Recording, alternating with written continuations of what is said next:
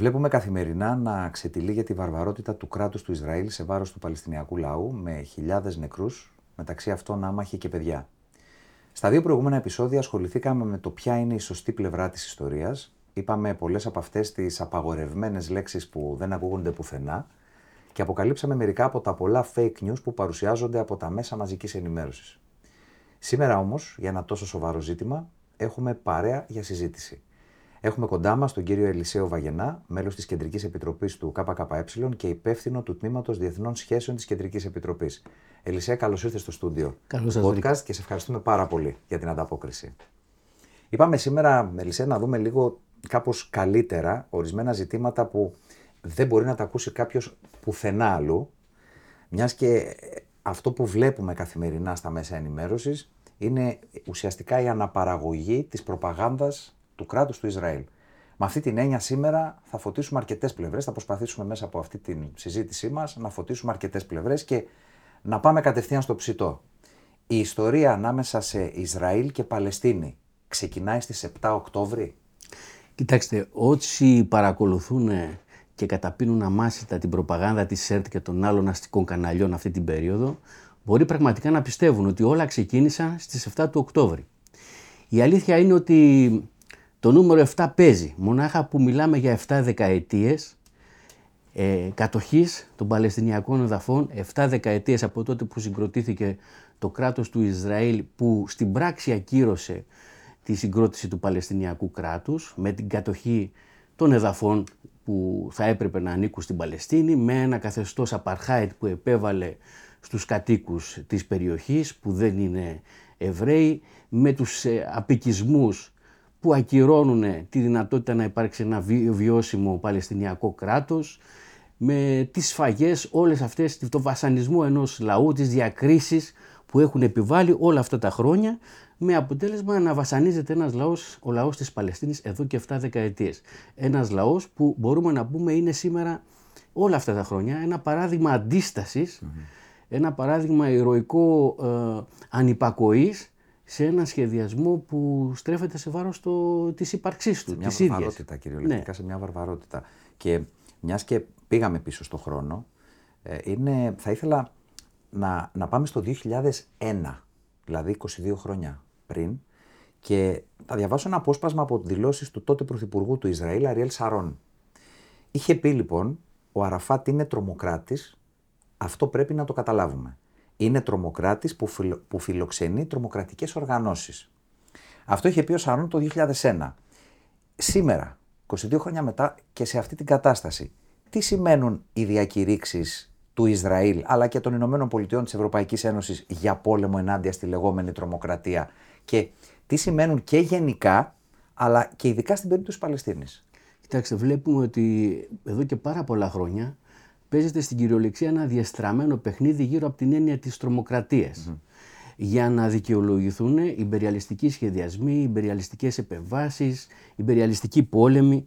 Γενικά η έννοια της τρομοκρατίας όπως αξιοποιείται από τους αστικούς μηχανισμούς, από τους αστικούς παράγοντες, τα, τα κράτη, είναι μια έννοια λάστιχο. Βλέπετε, ψηφίζονται τρομονόμοι, κατεβαίνουν οι αγρότες στο δρόμο για να διεκδικήσουν το δικαίωμά τους να μείνουν στον τόπο τους και πάνε κατηγορούμενοι με τον τρομονόμο. Βγαίνουν οι μαθητές να κάνουν μια κατάληψη για να διεκδικήσουν το δικαίωμά τους στη μόρφωση και τους, ε, τους, τους διώκουν με βάση τον τρομονόμο. Και αυτό έχει επεκταθεί και στις διακρατικές σχέσεις. Στο τι, τι μπορεί κάποιος να θεωρήσει τρομοκρατία. Πάρτε για παράδειγμα τώρα τη, τη Χαμάς. Μπορεί για τη Χαμάς, να, για τη ΣΥΠΑ, το Ισραήλ, την Αίγυπτο, η Χαμάς να είναι τρομοκρατική οργάνωση, την ίδια ώρα για την Αλγερία, για το Ιράν, για την Τουρκία, είναι μια αντιστασιακή εθνικοπολευθερωτική οργάνωση. Και δεν είναι μόνο το ζήτημα αυτό με τη Χαμάς.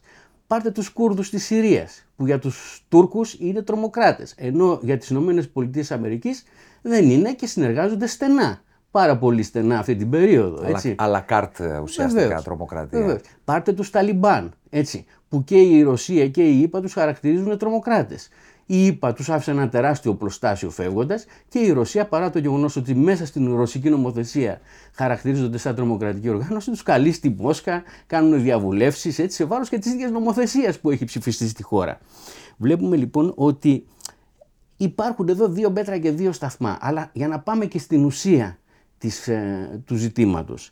Όταν ένας λαός βιώνει μια κατοχή, πολυετή κατοχή, όταν βιώνει διακρίσεις, εξευτελισμούς, όταν βιώνει καταπίεση, ποιος θα βάλει όρια στην αντίστασή του; Ποιος θα ελέγξει αυτά τα όρια, αν τυχόν μπορεί κάποιος να, να τα θέσει; Είναι φανερό ότι όταν υπάρχει μια τέτοια κατοχή και ε, αντίσταση σε αυτή την κατοχή, αυτός ο εθνικοαπελευθερωτικός αγώνας θα πάρει και σκληρές Έτσι. Και μάλιστα όταν αυτός ο, ο αγώνας διεξάγεται με άνισους όρους. Απ' τη μια έχουμε τα αυτοσχέδια όπλα, τις αυτοσχέδιες ρουκέτες, τις φεντόνες κτλ. Και, και απ' την άλλη έχουμε τα τελευταία, τα πιο σύγχρονα όπλα, τα ρομπότ λέει, που θα μπουν τώρα μέσα στα τούνελ κλπ.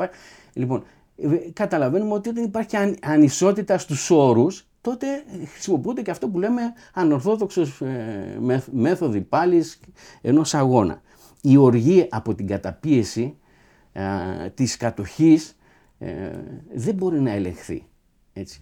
Και αυτό που λένε ε, κάποιοι και η κυβέρνηση δική μας και άλλες κυβερνήσεις αστικές περί τρομοκρατίας των Παλαιστινίων, αλήθεια θα θεωρούσαν και τον Κολοκοτρώνη τρομοκράτη. ίσως για την Τουρκία, ε, για την Οθωμανική Αυτοκρατορία το 18ο αιώνα θα ήταν ένας τρομοκράτης ας πούμε, γιατί ειδικά μετά την άλωση της Τροπολιτσάς, έτσι. Λοιπόν, ή... Καλά, μην το αποκλείς βέβαια. Το ερώτημα μπορεί να είναι και ρητορικό. ναι, και, και, και, κοιτάξτε τώρα, όταν εμείς ε, τραγουδάμε ε, το πότε θα κάνει ξαστεριά και λέμε θα κάνω μάνες δίχως γιους και τα λοιπά, τι εκθιάζουμε την τρομοκρατία; Η ουσία λοιπόν είναι ότι προσπαθούν αυτή την περίοδο, κάνουν μια μεγάλη επίθεση ιδεολογική στις συνειδήσεις των ανθρώπων, βάζουν στο μίξερ της προπαγάνδας τους διαφορετικά πράγματα, με στόχο τι, να ταυτίσουν τον εθνικό απελευθερωτικό αγώνα ενός λαού με την τρομοκρατία. Γιατί θέλουν όταν βλέπουμε τα παιδάκια που σκοτώνουν στη Γάζα, στη Δυτική Όχθη κτλ. να περάσει η αντίληψη που, καλλιεργούν, που καλλιεργεί το Ισραήλ ότι τάχατες πολεμάει την τρομοκρατία. Έτσι. Γι' αυτό προσπαθούν να, να επιβάλλουν και είναι ένα αποπροσανατολιστικό εντελώς ε, σκηνικό στο οποίο εμείς δεν θα κουβαλήσουμε νερό. Έτσι. Δεν θα τους κάνουμε τη χάρη ε, και θα αποκαλύψουμε την πραγματικότητα. ότι εδώ μιλάμε για ένα γεγονός κατοχής και ενός αγώνα που κάνει ένας λαός ολόκληρος, ο Παλαιστινιακός λαός, για να αποκτήσει την ελευθερία του να γίνει νοικοκύρη στον τόπο του. Σκεφτόμουν ότι πολλοί κόσμος αναρωτιέται ε, και πολύ, μάλλον πολλοί κόσμος καταλαβαίνει παρακολουθώντας εξελίξεις από τα μέσα ενημέρωσης ότι αυτό που λέμε ολοκληρωμένη, να το πω, αντικειμενική, με πολλά ερωτηματικά να το πω, ενημέρωση δεν μπορεί να έχει. Αυτό που παρακολουθούμε είναι όχι μόνο ένα δελτίο του κράτους του Ισραήλ που αναπαράγεται, αλλά ταυτόχρονα παρακολουθούμε και είναι πραγματικά εντυπωσιακό το να βλέπεις τον τρόπο που κάνουν την επέμβαση, τη στρατιωτική επέμβαση και τη σφαγή ε, ο στρατός του Ισραήλ και να το παρακολουθείς, να προβάλλεται από τα μέσα μαζικής ενημέρωσης σαν κάτι το οποίο είναι εκπληκτικό, φοβερό, τεχνολογία. Τελε... Και αυτό σημαίνει 3.500 παιδιά νεκρά, ας πούμε, τελευταίο, τις τελευταίες μέρες.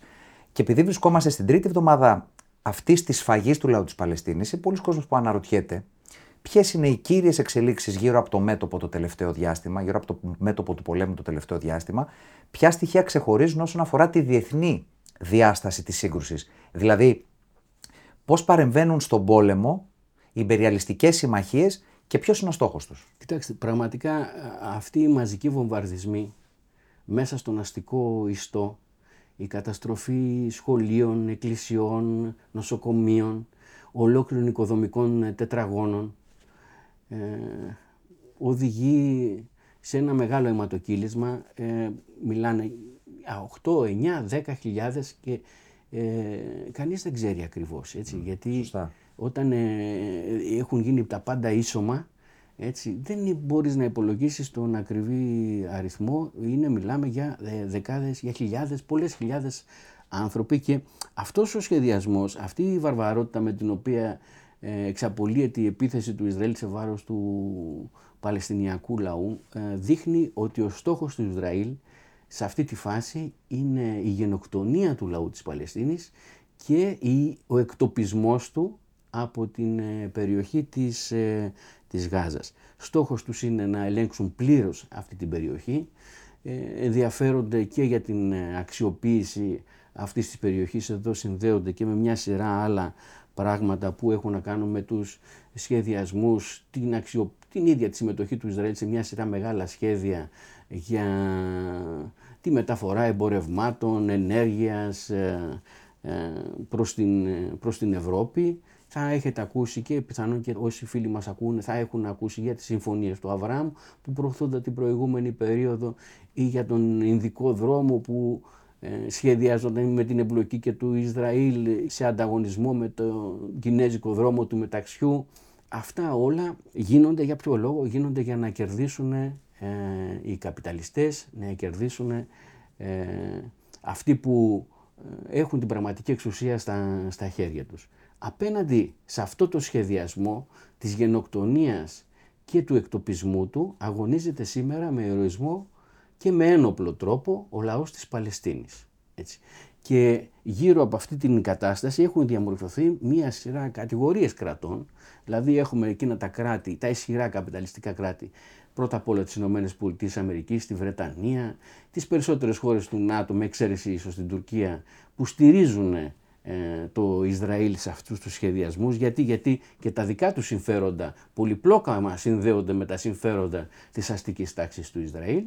Έχουμε μια άλλη κατηγορία ισχυρών κρατών καπιταλιστικών όπως ε, είναι η, η Ρωσία και η Κίνα, που αυτό που λέμε ο υποδιαμόρφωση ευρασιατικός άξονας, ο οποίος κρατά μέχρι στιγμής ε, προσεκτική στάση αλλά κλείνει προς τη μεριά των Παλαιστινίων και ζητά τη συγκρότηση Παλαιστινιακού κράτους.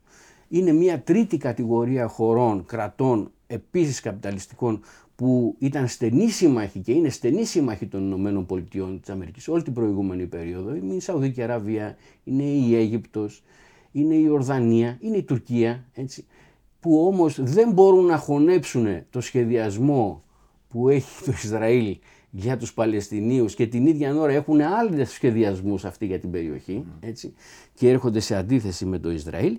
Και βέβαια υπάρχουν και κράτη στην περιοχή τα οποία έχουν, υποφέρουν, καπιταλιστικά κράτη που υποφέρουν από την ύπαρξη του Ισραήλ, έχουν εδάφη που είναι κατεχόμενα από το Μάλιστα, Ισραήλ ναι, ναι. όπως ο Λίβανος, όπως η Συρία και το Ιράν που βρίσκεται στο στόχαστρο του Ισραήλ και πάντα απειλείται με βομβαρδισμούς οι οποίοι στηρίζουν πιο καθαρά το, την Παλαιστινιακή υπόθεση. Υπάρχει λοιπόν εξαιτίας όλης αυτής της κατάστασης ο κίνδυνος της γενίκευσης της σύγκρουσης. Ο κίνδυνος γενίκευσης της σύγκρουσης. Γενίκευσης της σύγκρουσης που έχει ξεκινήσει τώρα, έτσι, που μπορεί να ε, μετακινηθεί και προς το Λίβανο και προς τη Συρία και προς το Ιράν και προς την Αίγυπτο.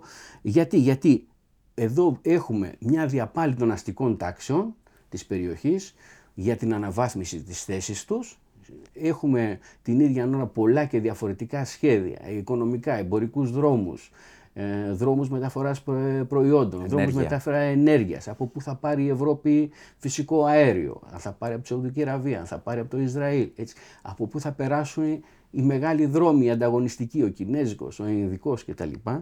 Και στην πραγματικότητα έχουμε το ξαναμοίρασμα του κόσμου. Έχουμε ε, εμπορικούς πολέμους, έχουμε ε, διαμάχη για το πώς θα κατακάτσουν τα μερίδια των αγορών. Καταλαβαίνουμε ότι την ίδια ώρα ότι ο πόλεμος, γενικά ο πόλεμος, τις συνθήκες του καπιταλισμού, είναι μία διέξοδος για τα υπερσεσσωρευμένα κεφάλαια, γιατί διοχετεύονται στην πολεμική βιομηχανία. Ε, μάλιστα μετά τις εξελίξεις τώρα τις 7 του Οκτώβρη και την επίθε- αντιπίθεση του, του Ισραήλ, οι μετοχές των ε, όλων των πολεμικών ε, εταιριών στις Ηνωμένες Πολιτείες ε, διπλασιάστηκαν. Έτσι. Μάλιστα. Και ε, είναι και οι κατασκευαστικές όλες αυτές οι εταιρείες που κερδίζουν μετά, που έρχονται μετά τον πόλεμο στην, στην υπεριαλιστική όπως λέμε ειρήνη για την ανοικοδόμηση, έτσι, με μια κουβέντα ο καπιταλισμός γεννάει κινδύνους για τους λαούς γιατί μιλάμε για μια ανάφλεξη που θα αιματοκυλήσει πάρα πάρα πολλούς λαούς α, στην περιοχή και βέβαια έχει ε, κινδύνους και για άλλους λαούς και για τον ελληνικό λαό. Πάνω σε αυτό ήθελα να σταθούμε λίγο γιατί ακούγοντας όλη αυτή την περιγραφή ε, πραγματικά αναρωτιέται κανείς παρακολουθούμε ήδη ε, όλο και πιο ενεργή την εμπλοκή της χώρας μας σε αυτό το μακελιό. Πριν φτάσουμε στην εκπλοκή της χώρας μας, πρέπει να πούμε, ότι, για να μην ξεχνάμε όμως τη γενική εικόνα, γιατί αυτή είναι η γενική εικόνα που περίγραψα, έτσι. Ναι, ναι.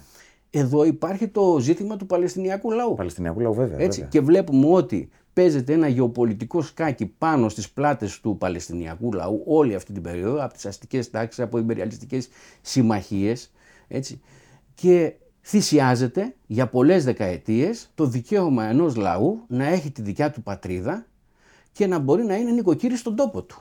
Έτσι. Μα το θέμα αναγνώριση Παλαιστινιακού κράτους δεν τίθεται. Ναι. Γενικώς είναι κάτι σαν, σαν, σαν να μην υπάρχει σαν θέμα. Πώς να το πω. Ε, Έτσι. Είναι θεμητό το δικαίωμα του λαού της Παλαιστίνης, των οργανώσεών του εκεί που παλεύουν, να επιδιώξουν να εκμεταλλευτούν τις αντιθέσεις που υπάρχουν ανάμεσα στα καπιταλιστικά κράτη, στις συμπεριαλιστικές συμμαχίες, για να καταφέρουν έτσι, το, το να υλοποιήσουν το δικαίωμά τους, έτσι, να δημιουργήσουν, να συγκροτήσουν τη, δική- τη δική τους τη χώρα να, Και να μπορούν να ζήσουν. Ακριβώς. Λοιπόν, και ε, αυτό είναι το κάτι το θεμητό. Βεβαίως εδώ χρειάζεται και η αυτοτελή πάλι του λαού, δηλαδή να μην τα ποντάρει τα πάντα έτσι, στις, στις συμμαχίες τις, ε, που υπάρχουν με άλλα κράτη κτλ. Εδώ θέλει μια αυτοτελή πάλι. Έτσι. Αλλά την ίδια ώρα είναι δικαίωμά τους να επιδιώξουν να αποφεληθούν από αυτές τις, ε, τις αντιθέσεις που διαμορφώνονται.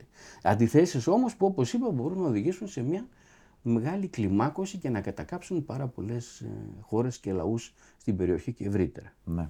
Πάμε Μην τώρα. ξεχνάμε ότι το Ισραήλ έχει και πυρηνικά όπλα. Βέβαια, βέβαια, βέβαια. Είναι, έχει οπλοστάσιο. Ε, πάμε τώρα σε αυτό που είπαμε και νωρίτερα. Ε, στην όλο και πιο ενεργή εμπλοκή της χώρας μας σε αυτό το μακελιό. Έτσι. Μάλιστα, είναι χαρακτηριστικό, δεν ξέρω και θα ήθελα και ένα σχόλιο από σένα. Η, η κυβέρνηση έφτασε στο σημείο, η κυβέρνηση της Δημοκρατίας έφτασε στο σημείο να μην ψηφίσει ακόμα και ψήφισμα του ΟΗΕ για ανθρωπιστική εκεχηρία. Και θέλω να σε ρωτήσω πώς εξηγείται αυτή η στάση; Το οποίο ψήφισαν και η Γαλλία και έτσι και η Ισπανία και άλλες ε, χώρες ε, Ναι, ναι, που ναι, είναι ναι. στην Ευρωπαϊκή Μα, Ένωση και στο ΝΑΤΟ. Στο έτσι. κάτω-κάτω πρόκειτο για ένα ε, ψήφισμα ε, που αφορούσε ανθρωπιστική εκεχηρία, για κατάπαυση του πυρός. Τέλος πάντων, πάνω σε αυτό συζητούσαν έτσι. Ναι.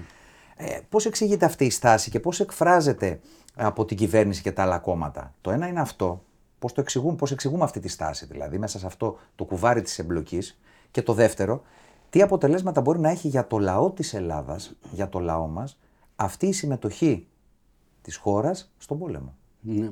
Καταρχήν πρέπει να πούμε ότι πραγματικά η στάση αυτής της, ε, της κυβέρνησης της Νέας Δημοκρατίας είναι απαράδεκτη. Είναι βέβαια μια στάση που ακουμπάει και στηρίζεται και στη στάση της προηγούμενης κυβέρνησης του ΣΥΡΙΖΑ, της στρατηγικής συμμαχίας με το Ισραήλ, της τριμερούς συνεργασίας ε, Ισραήλ ε, με την Κύπρο, την Ελλάδα και τη, τις Ηνωμένες Πολιτείες, τους 3 συν 1 και τα λοιπά. Και βέβαια ε, βλέπουμε ότι στην ίδια κατεύθυνση κινούνται όλα τα κόμματα του ευρωνατοϊκού τόξου.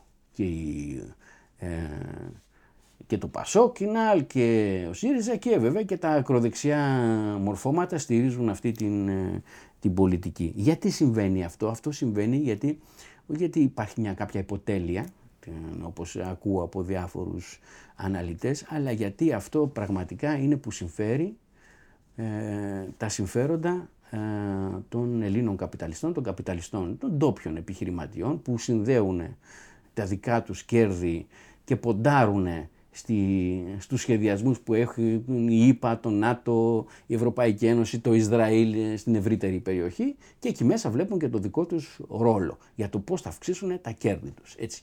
Είναι δηλαδή μια καθαρά ωφελημίστικη από την άποψή τους αυτή ε, ε, στάση που έχει να κάνει με το πώς θα αυξήσουν τα δικά τους τα κέρδη άσχετα από το τι κινδύνους δημιουργούν για τον ελληνικό Για τον λαό. λαό, ναι, έτσι. ναι. Και αυτό όλο παρουσιάζεται γύρω από το επιχείρημα της λεγόμενης αυτοάμυνας του Ισραήλ, το δικαίωμα της αυτοάμυνας. Όμως για ποια αυτοάμυνα μιλάνε για ένα κράτος που έχει καταλάβει ξένα εδάφη.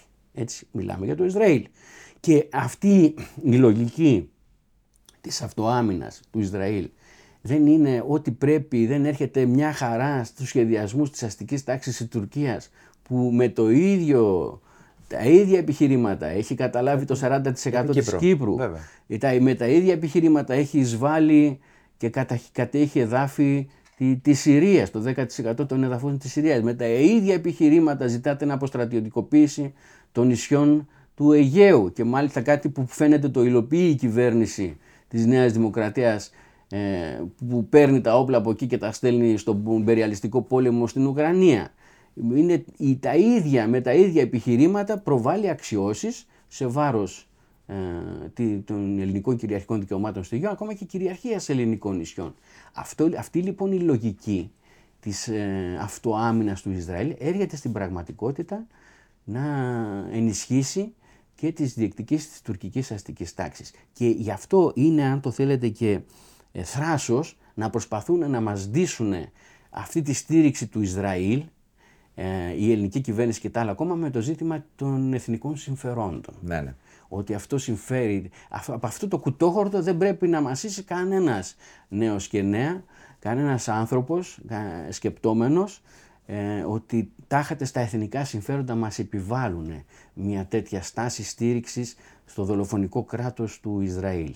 Έτσι, το οποίο έχει κάνει φίλο και φτερό κάθε έννοια διεθνούς δικαίου και ε, έχει εισβάλει και, και βασανίζει έναν λαό ολόκληρο, έτσι το λαό της Παλαιστίνης και έχει εισβάλει και σε γειτονικές χώρες και κατέχει και, και ξένα δάφη και γειτονικών άλλων αραβικών ε, χωρών.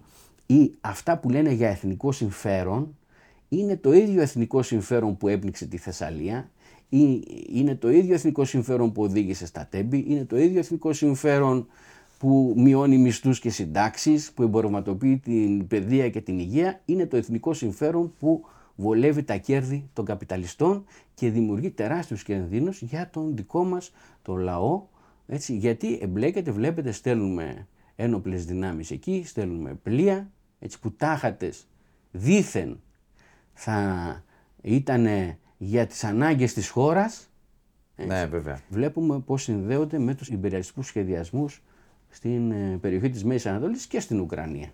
Έτσι.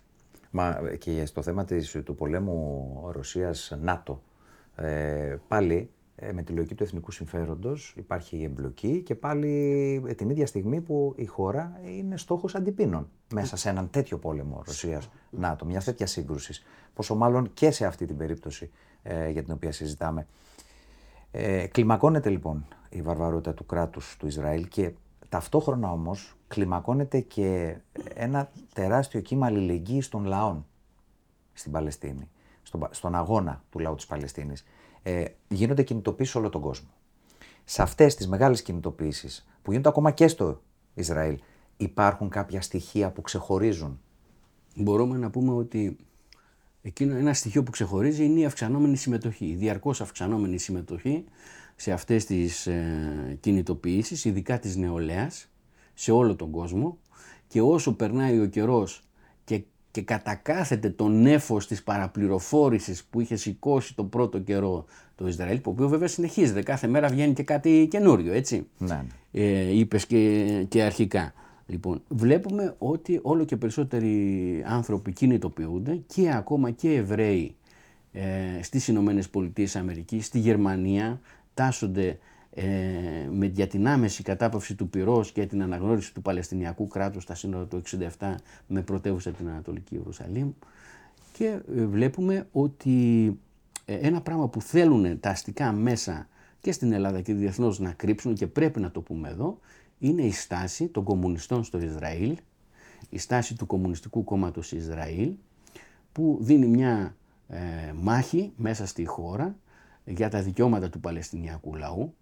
Έχει ταχθεί ενάντια στη σφαγή του λαού στη Γάζα και ε, ουσιαστικά προσπαθούν να αποσιωπήσουν αυτή τη στάση των κομμουνιστών στο, του, του Ισραήλ, Εβραίων και Αράβων που συγκροτούν το Κομμουνιστικό Κόμμα του Ισραήλ.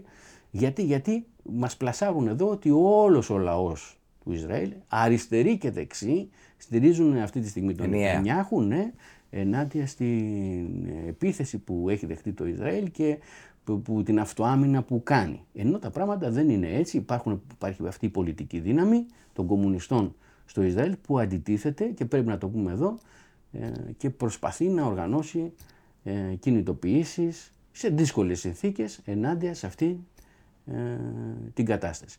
Και οι κινητοποιήσεις αυτές αγκαλιάζουν όλο και περισσότερες χώρες, άλλωστε δεν είναι τυχαίο το γεγονός ότι και σε Γερμανία και σε Γαλλία οι αρχές οδηγήθηκαν στο να επιβάλλουν απαγορεύσεις.